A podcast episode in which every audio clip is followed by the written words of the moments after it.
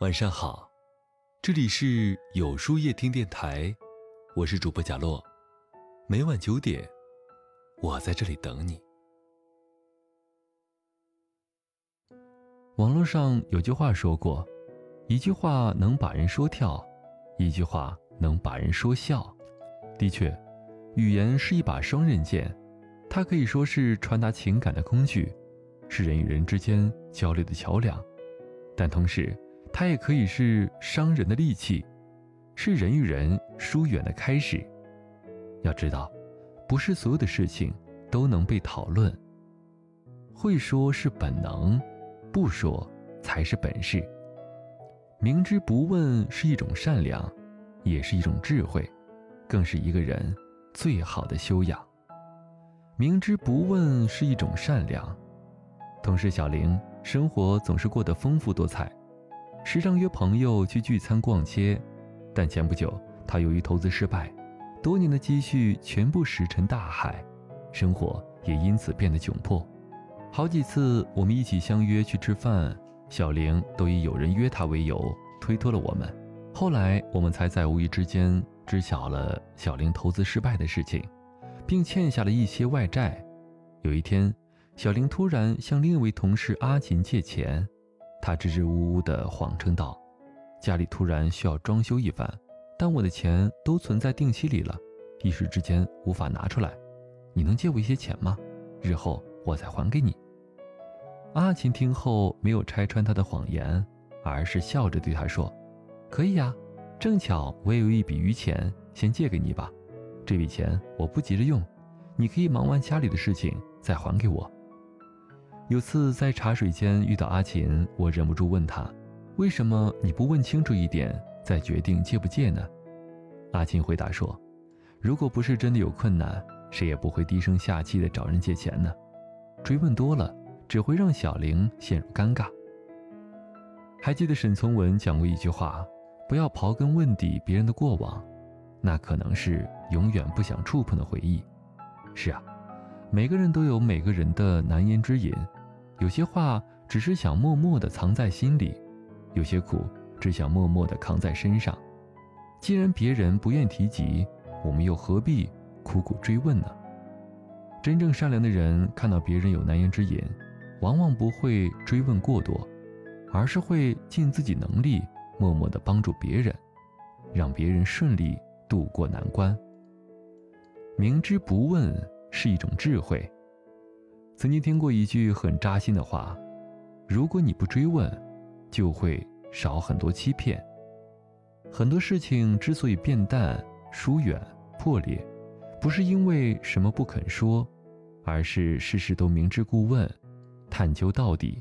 可是打破砂锅问到底，有时候并不能得到好的回应，反而更容易伤人伤己。看破不说破，懂得明知不问。”才是人生的大智慧。诺贝尔文学奖得主莫言分享过自己笔名的由来。他坦言道：“小时候放牛的时候，因为自己常常说错话，问了太多不该问的话，而给家人造成了极大的麻烦。母亲也多次哭着训诫我，就不该问的时候不要问太多，不该说的时候不要说太多。”可即便如此，我还是忍不住把话说了出来，总是好奇事情到底为什么会这样。可每当话刚说完，又常常后悔自己的行为。于是，他在开始成为作家之时，就给自己起了“莫言”这个笔名，以此来提醒自己，要明白“沉默是金”这个道理。古语云：“多言数穷，不如守中。”人生要学会沉淀，沉默是一种成熟；明知不问是一种说话之道，更是一种处世之道。一个人恰到好处的分寸感，莫过于看破不说破，即使知道原因，也懂得闭口不说。最好的修养是明知不问。俗话说：“世事洞明皆学问。”人情练达即文章，说话要懂得掌握好尺度，言谈得当才是最好的说话之道。西汉初期，刘邦平定天下之后，开始论功行赏。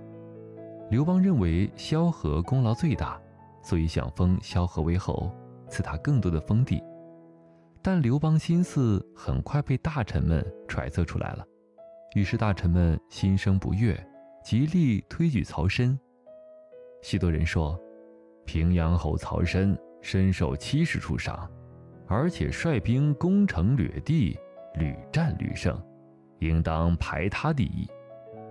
听了大臣们的话后，刘邦虽然没有直接回答，但他的沉默已经告诉大家，他还是坚持己见。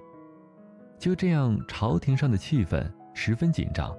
这时候，关内侯岳军已经看穿了刘邦的心意，于是说道：“大家都评议错了。曹参虽有战功，却只是一时之功。但皇上与楚霸王对抗多年，萧何常常前来帮助，填补战线上的漏洞。不仅如此，军中缺粮，也是萧何辗转多地，把粮食送到了关中。”粮饷才不至于匮乏，这才是万世之功啊！所以我主张萧何第一，曹参第二。越军的明知不问，急中生智，不仅化解了君臣之间的尴尬，还因此被加封为安平侯。真正有修养的人，不会经常问东问西，而是点燃自己心中的光芒，投给别人一份善意的温暖。真正有修养的人不会随意乱说话，而是懂得把握好分寸，管好自己的嘴，做到守口如瓶。很多时候不动声色，不是因为不会说话、不敢说话，而是悟透了事情的真相后，明知而不言，言出必善，懂得善待他人，给予别人理解与尊重。一个人最好的修养，便是做到。明知不问。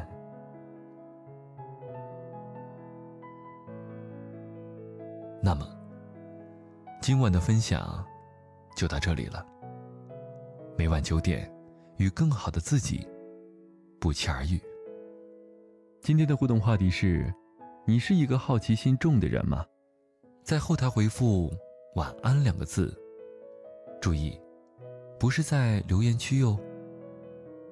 喜欢今天的文章，请在右下角点个再看，并分享到朋友圈去吧。也可以在公众号里搜索“有书夜听”，收听更多精彩。我是主播贾洛，晚安，有个好梦。